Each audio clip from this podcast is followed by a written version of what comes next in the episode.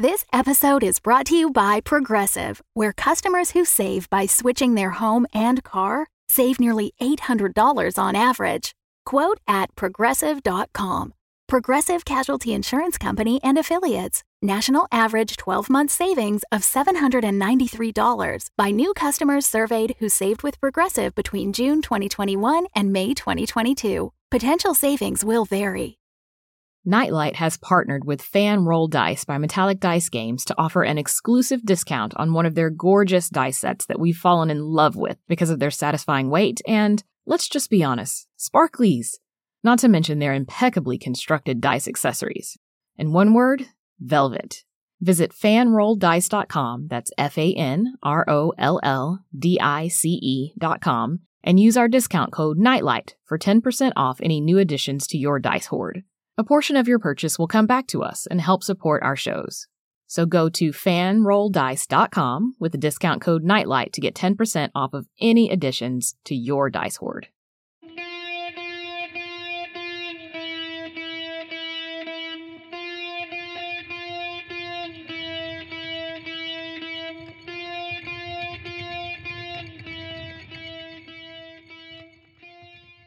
Hi, I am Tanya Ransom, the creator and executive producer of Nightlight, a horror podcast featuring creepy tales written by Black writers from all over the world. And today I am here with Michelle Mellon, the author of Aunt Sadie's Surprise. Michelle, how are you today? I am doing well. How are you? I'm doing fantastic, actually. It's getting close to spring here, which is really, really, great. Really excited about that. Um, and I'm also really excited to talk to you about your story. You know, I love the idea of I mean, I think I think most black people, I mean, I think there's other nationalities as well, mm-hmm. but I'm familiar with black folks. You know, understand this idea of having a matriarch in the family, you know, that everybody looks up to who, you know, she is the linchpin. And, you know, I know at least for my family, when my grandmother passed, our family, I don't want to say it fell apart. You know, we weren't mm-hmm. arguing or anything like that. We just didn't hang out together yeah. as much.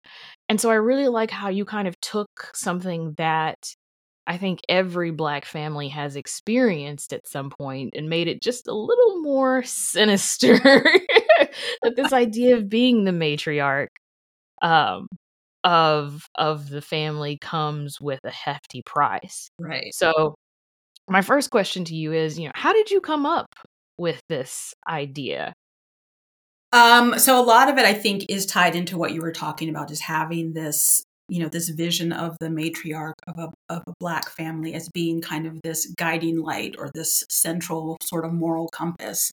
And I wanted to explore what it means when that becomes a little bit fuzzy. So I originally started writing this story for an, uh, an anthology and one of the prompts that they had was um, you know give us uh, some unknown myth or take a myth and ground it in um, a black experience.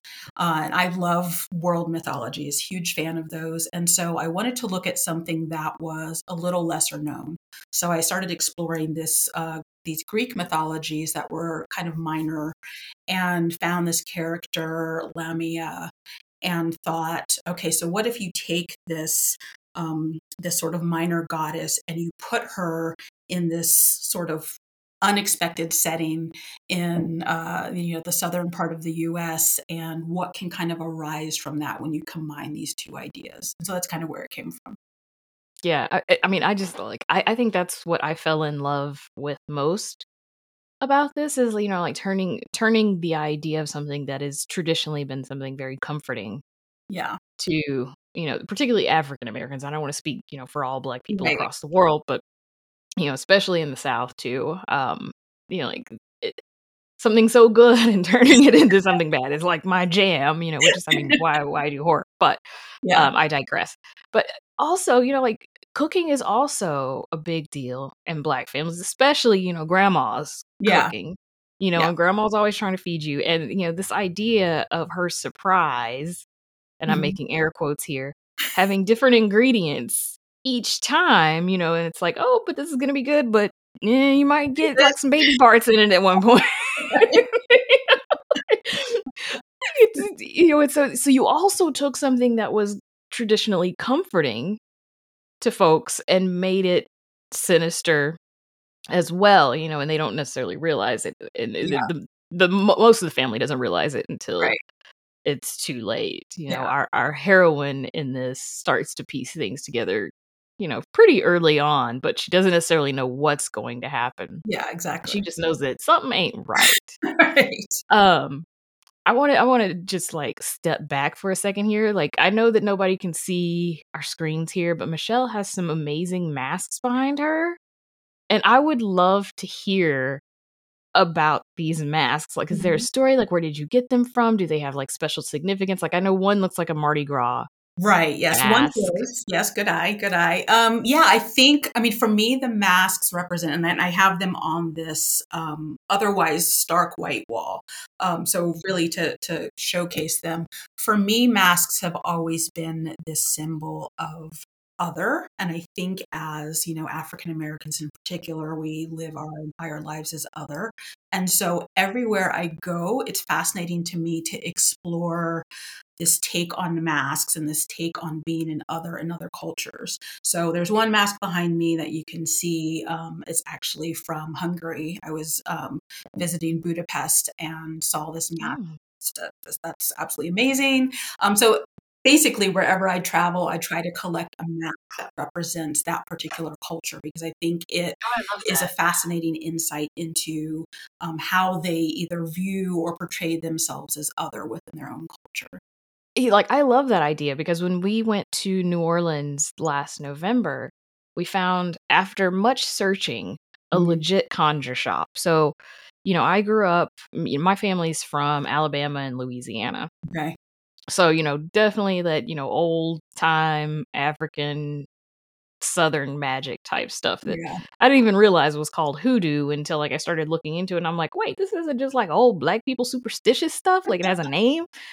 Um, but yeah, so you know, I've really tried to start reconnecting with that part of my family, especially, you know, now that my own grandmother is gone and my father is gone. You know, I'm I'm losing that connection. And so yeah. I'm trying to, you know, bring back that connection. Anyway, long story short, we found this conjure shop because I was looking for like a legit conjure shop, not one of these touristy, like, here, buy this, yeah. you know, Marie Laveau voodoo doll right. kind of thing. Because I know that's not the real deal. And we found two two masks um, that we have hanging up in our living room and we got them specifically for like protection so they're kind mm-hmm. of hanging up high and they both look down um, onto the space so it feels very much like they have a protective quality to them and we talk to them all the time you know yeah. like if things are not going right like hey help a sister out here so, uh, so yeah I, I love the idea of collecting masks from different cultures because they do mean different things to different cultures. You know, like yeah. one of the masks is it's it's got more masculine energy and the other one has more feminine energy and you know we both really my boyfriend and I wanted to have one with masculine energy and one with feminine energy because we believe that both of those types of energy are it's important to have a mm-hmm. balance between them you know a nurturing yeah. and a more protective energy and I've got to say like the energy in our space like I could feel how much it improved mm-hmm. once we hung them up. And I'm wondering, like, you know, do you is it more than just an interest in these cultures? Do you feel energy from these different Absolutely. masks? Especially yeah. the one with the skull with like yeah, the golden so eyes. One is, that one is Venetian. Beautiful. That one I got when I was visiting Venice, Italy.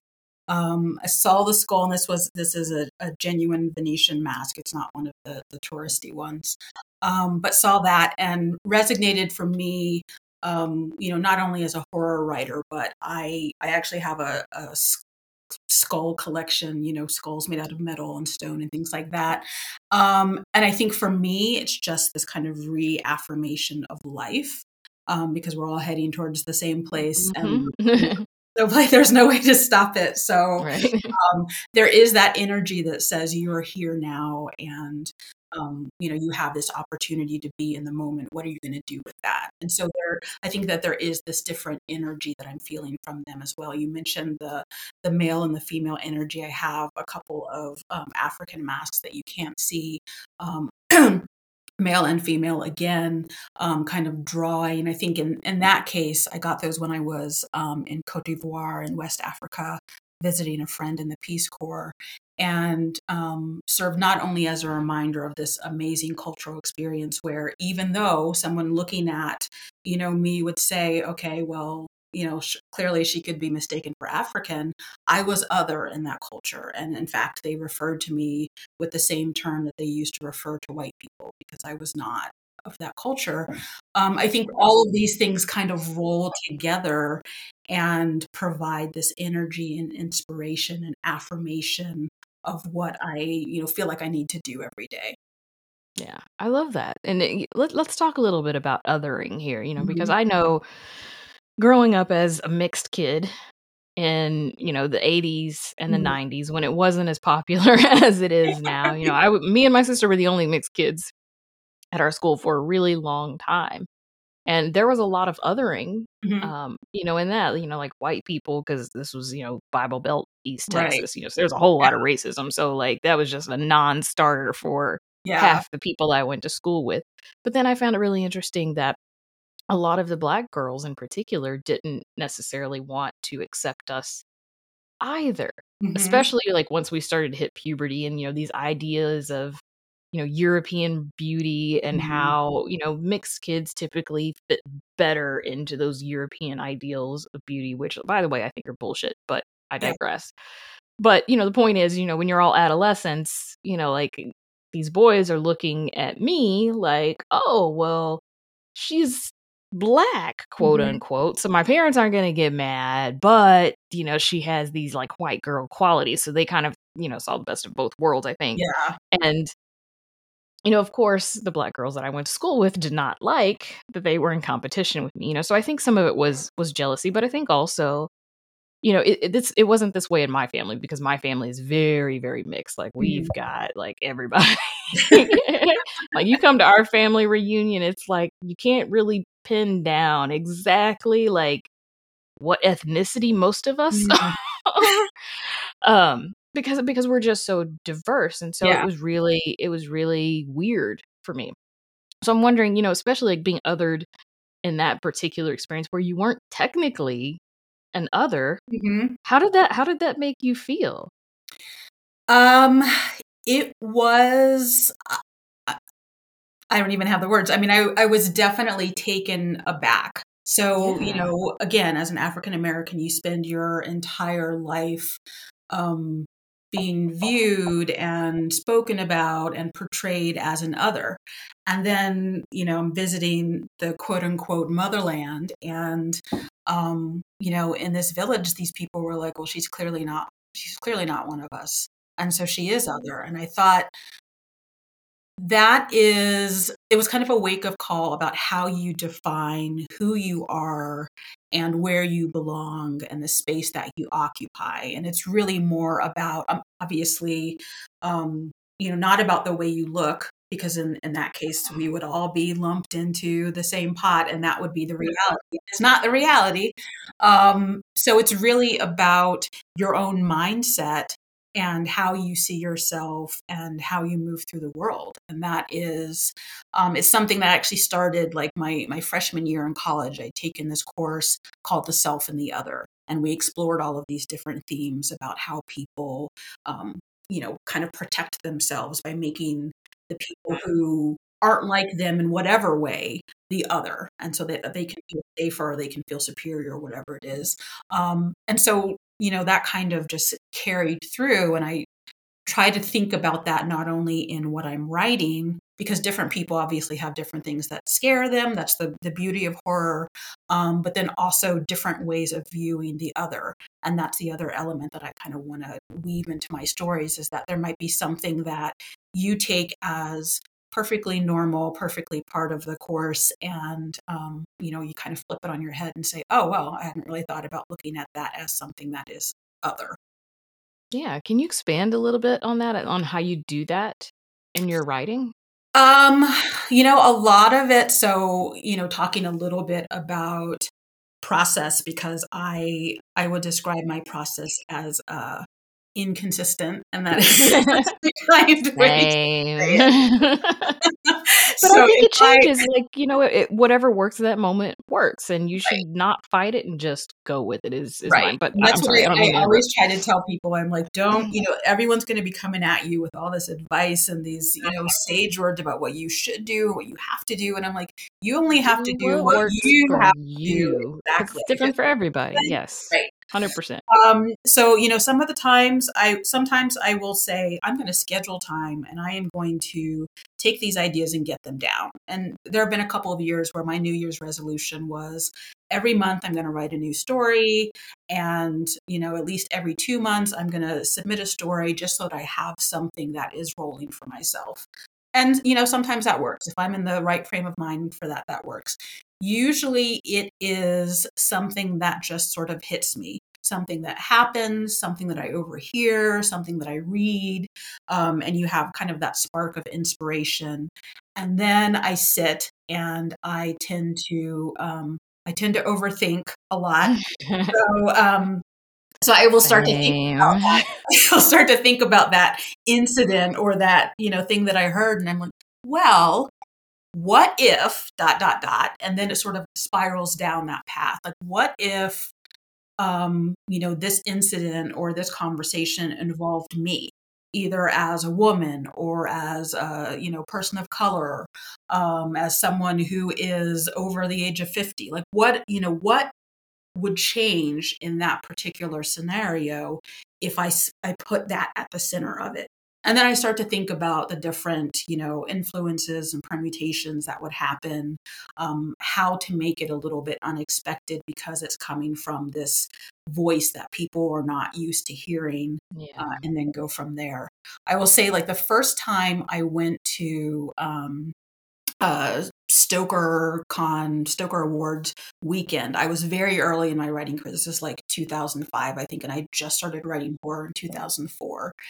and it was in a hotel and there were a couple of other conferences there and i just bumped into this guy like in a lobby or something and he was asking if i was there for the same thing he was. I said oh no i'm here for the horror convention. And he looked at me and he kind of looked me up and down and he said you don't look like a horror oh, writer and i was just sort of like well what does a horror writer look like? Like I don't yeah, exactly. Is it because I'm a woman? Is it because I'm black? Is it like I didn't, didn't really? You're nice. Like, yeah. yeah. yeah, I get that a lot. Like you're so nice. How could you be a uh, horror writer? I'm nice because I am a horror writer. it's like the sweetest people I know are horror writers. I'm not sure like what his perception was and how I didn't fit into it. But yeah, um, yeah, there, there definitely seems to be of, like a stereotype that yeah, is completely yeah, inaccurate. You know, if you were to go so to any horror, all of those little things and and feed them into um, you know what people expect, and then turn it into something that they haven't experienced before, maybe, or they wouldn't expect. Yeah. So let, us take a break for a minute and let's talk a little bit about your writing process. I know you said that, you know, it kind of changes from time to time, but just, you know, really broad strokes, how would you say, you know, from beginning to end, you know, idea to mm-hmm. submitting it um, for publication? What does that typically look like for you? Uh, typically, I get an idea, whether it's just something that pops into my head or is inspired by, again, something that I've you know, experienced, heard, read, or whatever. Um, I get that idea and I write it down. Like I write it down in a physical notebook. I am totally old school. I've got my leather bound, you know, writing journal. Um, write it down, uh, let it sit, and then um, come back to it either the next day or a couple of days and just start typing. Just start typing ideas related to that idea, quotes, paragraphs, sentences, um, characters, whatever happens to come into my head, um, get that sort of typed up. And then, depending on how strongly I feel about the idea, I might just sit there for you know a couple of hours and bang something out, or I might again just let it sit and then come back to it later. So this goes back to my, you know, me saying that my process is inconsistent because a lot of times it has to do with the idea itself. Like we, yes. my husband and I bought this property last year. We're in Southwest, uh, um, Southwestern New Mexico, and we have an acre and a half of mostly scrub and sand. And as we've been like out in the yard trying to tame, you know, the wilderness that we keep finding these socks buried in the sand. And there's no explanation for it. I mean, there's no good explanation for it. so that was. I wish everybody could see both of our faces at this point. Like, what? one of the one of the the stories that I'm working on right now is about these socks and how these socks would come to be buried across an acre and a half you know, of of desert. You're sending that to me, right? Because that sounds like a nightlight story. Not gonna. Absolutely. I mean, and even if it's not a nightlight story, I want to read it. so I want it to get published somewhere. That that's yeah, yeah. But that's I mean that's that's part of the process. Is these things sort of come to me usually. Sometimes I'm inspired by like a, a, call for an anthology or something. There's a theme that resonates with me and, and I can write to that theme. But usually it's just something random like these socks in the yard. And I'm like, well, okay, that's really bizarre. And I'm going to have to figure out how that you know how that turns into a story yeah i love that i love that and i love the idea like i mean and i do this too where you kind of like i call it marinating mm-hmm. on a mm-hmm. story you know you have your idea you've got like your little notebook or you know something that you're carrying around you know for me it's my phone i'll take notes on my phone if i'm like leaving the house but i have my notebook for you know when i'm here and i'm just like you know jotting down little fragments of sentences and things that i think you would fit you know just high level scenes there is so much I think that non-writers don't realize that has to happen before you actually put words on a page. Like you are thinking about this story for you know days, weeks, you know sometimes months sometimes you actually years, yeah. yes, before you put anything down. Like we're always working when we're washing the dishes. We're thinking about a story. Like we are always working in one way or another. And, you know, I've found that for me at least, that makes for a better story because, you know, I'm kind of thinking through all of these possibilities in my head rather than just trying to get something down on paper and then, you know, like revising it later. Like for me, it's a quicker process to a clean draft if I take a bunch of time ahead of time to consider all of the different aspects of the story and kind of turn it over in my head and you know like you talked about earlier these different perspectives and mm-hmm. how you can view things in a different way so uh, so i really i really love that so yeah. so you start off thinking about things and then you type it um how clean are those first drafts? Do you know how do you have to revise them a lot? Are they pretty definitely and i yeah that's that was kind of my um my achilles heel when i first started writing. So i my writing career like i started out in you know uh childhood and through college i was writing poetry. And so i didn't turn to short story writing until um you know much later like my late 20s early 30s um and so I was used to, you know, writing these poems and then they sort of lived on the page and you might do some tweaks here or there and then um, you know, they went out into the world. With the with the art of, you know, short stories, it was very different. And I kept thinking, okay, well it's this is something that's longer than a poem. Um, obviously needs to tell this entire world within this space um, so I was constantly editing. I would write and I would edit. I would write and like literally like line by line. Maybe I was lucky if I got like to a paragraph.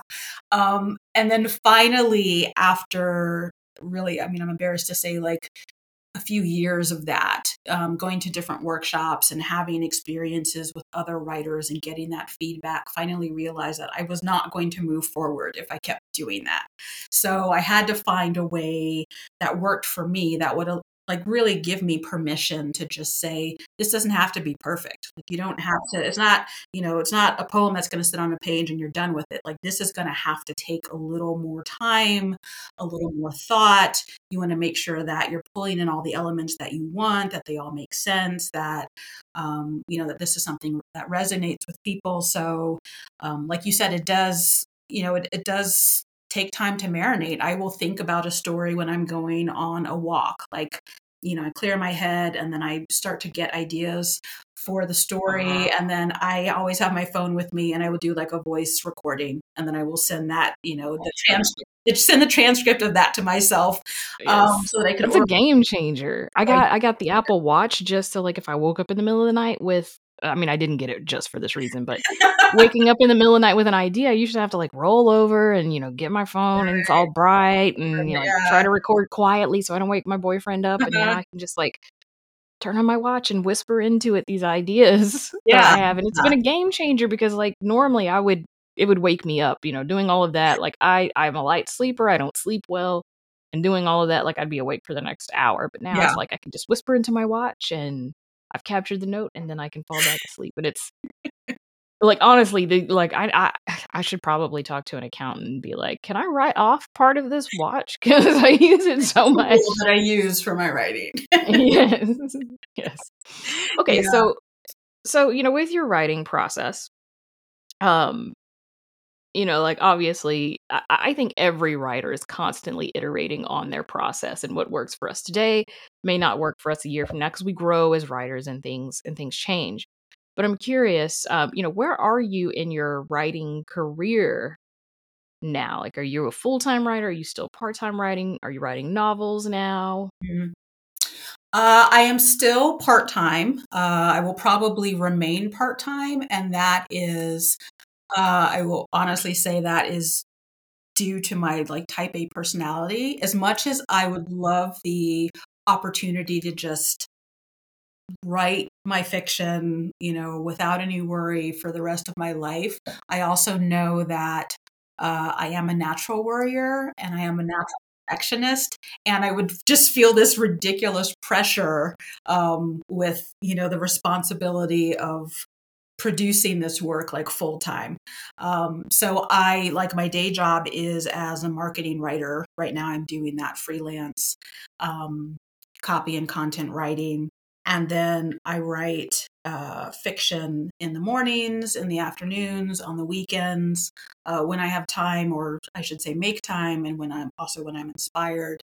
So it's definitely a, a part-time endeavor, and I I I love that. I mean, I appreciate that. I can kind of do my thing during the day, and then I shift gears totally. Like you know, during the day, I'm talking about, or most recently, my my last full-time role was talking about tech startups and you know supporting them and what they needed to communicate and then totally shift gears and i'm writing my horror and my science fiction and my fantasy and so able to create my own world and my own identity separate from that. So that um, that works for me. Um, and then in terms of what i'm working on right now um, submitting stories of course um, writing that sock story um, I had a story that was accepted for a folk horror anthology that I'm now trying to Ooh. rehouse. It's gone through two publishers, and then both of the like one publisher went under, and the other one, for various reasons, just couldn't publish the anthology. So, um, trying to rehouse that one, and that is that was a project of love. Um, it is based on an actual community uh, off the island of Maine, um, Malaga. Okay. And it was this um, interracial community. And so this, um, you know, the, the black man and his white wife living on this island with all of their you know biracial children and grandchildren and no one cared no one cared for the longest time and then when tourism became a thing for maine everyone realized oh wait maybe these islands that we've been ignoring off the coast have some value and they would be something that would be useful as part of the tourism industry. And so um, they forced these people off this island and some of them were um, I say imprisoned because I'm being dramatic, but they were moved to a home for the mentally feeble because that is how biracial people were seen. This was the, the early 1900s. Um, so I wrote this this folk horror story around that idea, and I'm looking for looking for a new home for it now.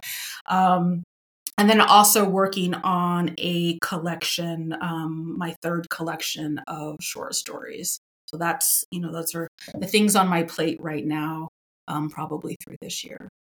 Awesome. I would love to see the story set in Maine or off the coast of Maine, I suppose. Sure, yeah. I would I would love to see that. I think that, you know, that could potentially be a good fit for Nightlight. Um, and you know, also the whole like dealing with mixed. Like, I don't get a lot of stories that deal with the mixed person experience and mm-hmm. some of the the things you, especially over time, that mixed people have been subjected to, and I think that's something that I would love to shed a little bit of light yeah on so please send it to me and if it's not right oh. for nightlight i know a bunch of other editors and maybe i can help you get it placed somewhere so let's talk a little bit about black horror in general. Like, mm-hmm. obviously, you are a black woman writing horror, right? Um, but you know, I think you know, black horror has been around long before Jordan Peele. You know, we had blaxploitation yes. films. I mean, even WB. Uh, I can never say his name right because I am terrible with like French. It's like, is it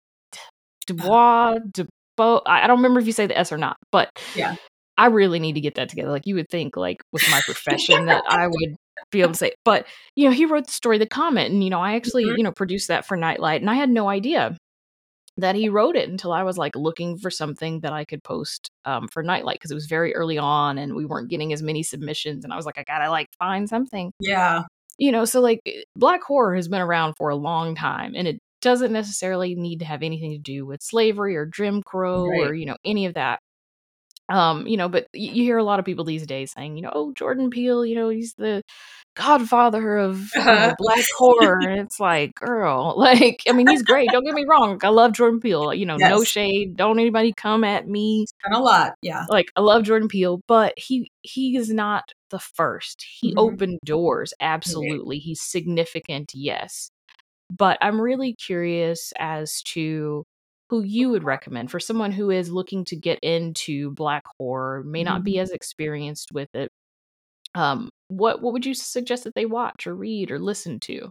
Um, so I always recommend, and, I, and I'm saying this selfishly because as a short story writer, I um, love short stories, obviously, and read primarily short stories. So whenever I am trying to advise someone, I um, recommend that they try anthologies first.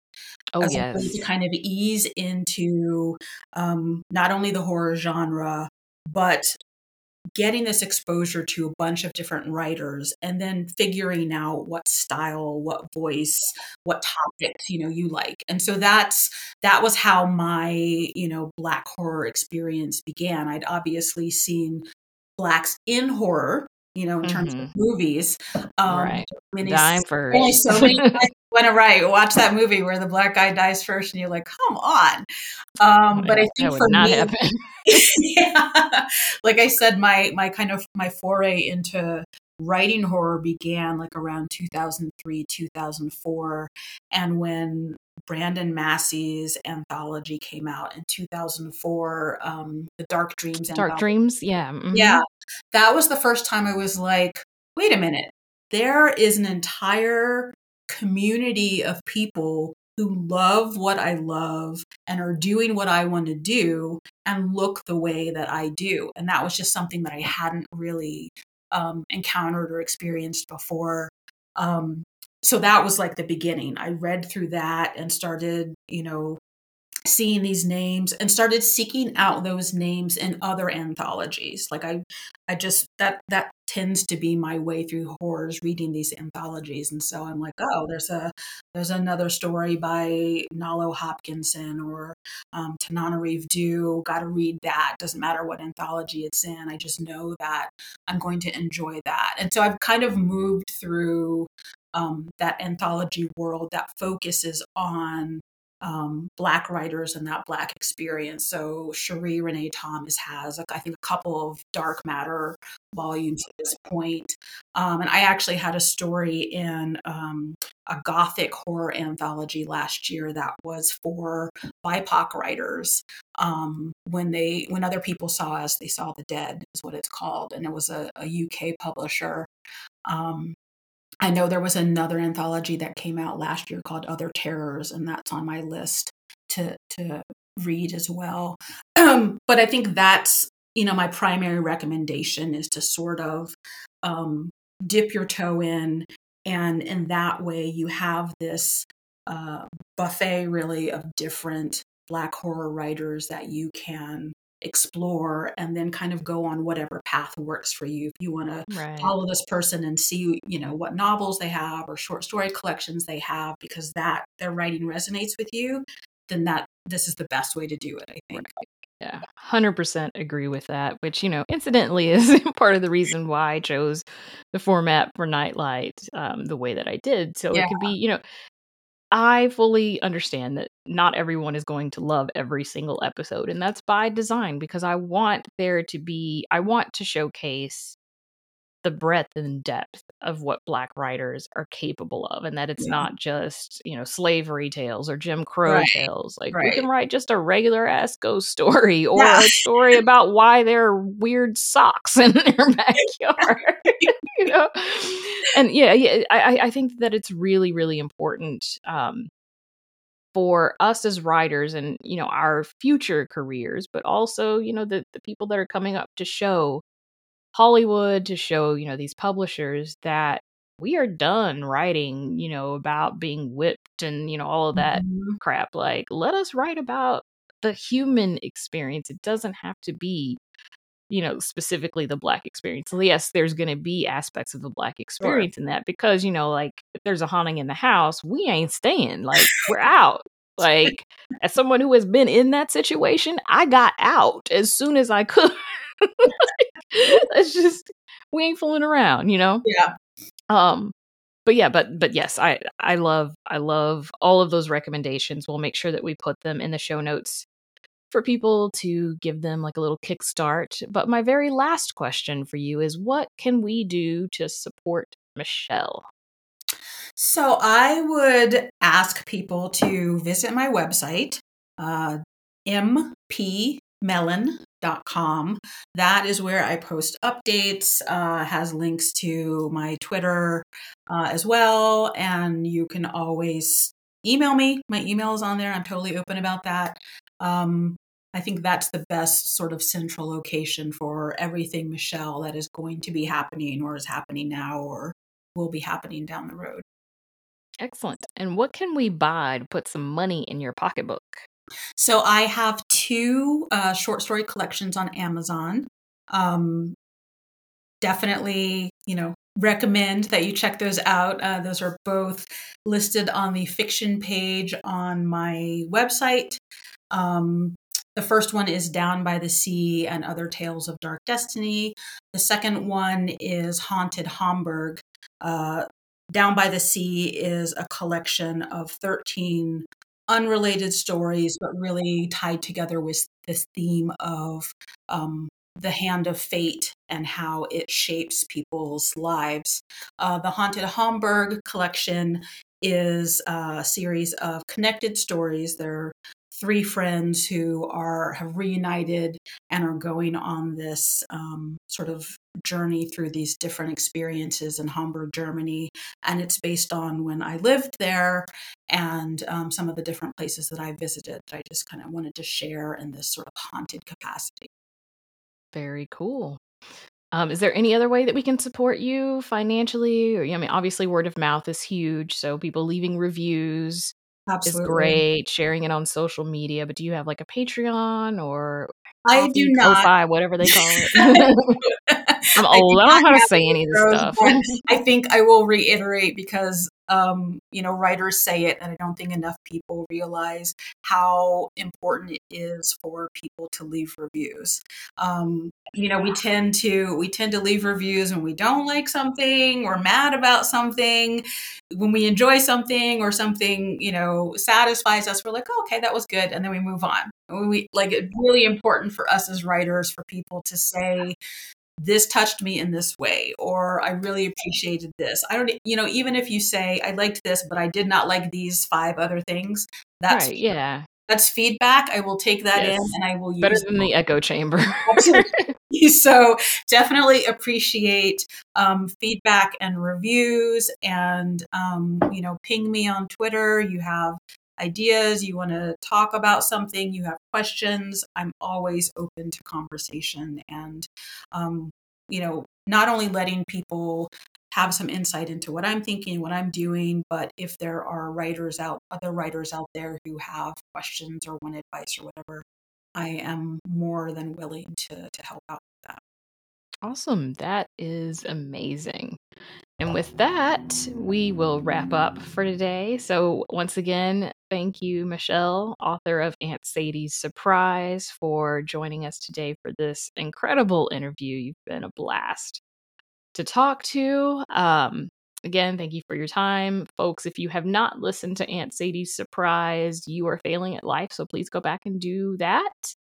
and then listen to this interview so that some of this stuff kind of makes sense um, to you. And with that, I will bid you good day, Michelle. Thank you. Thank you.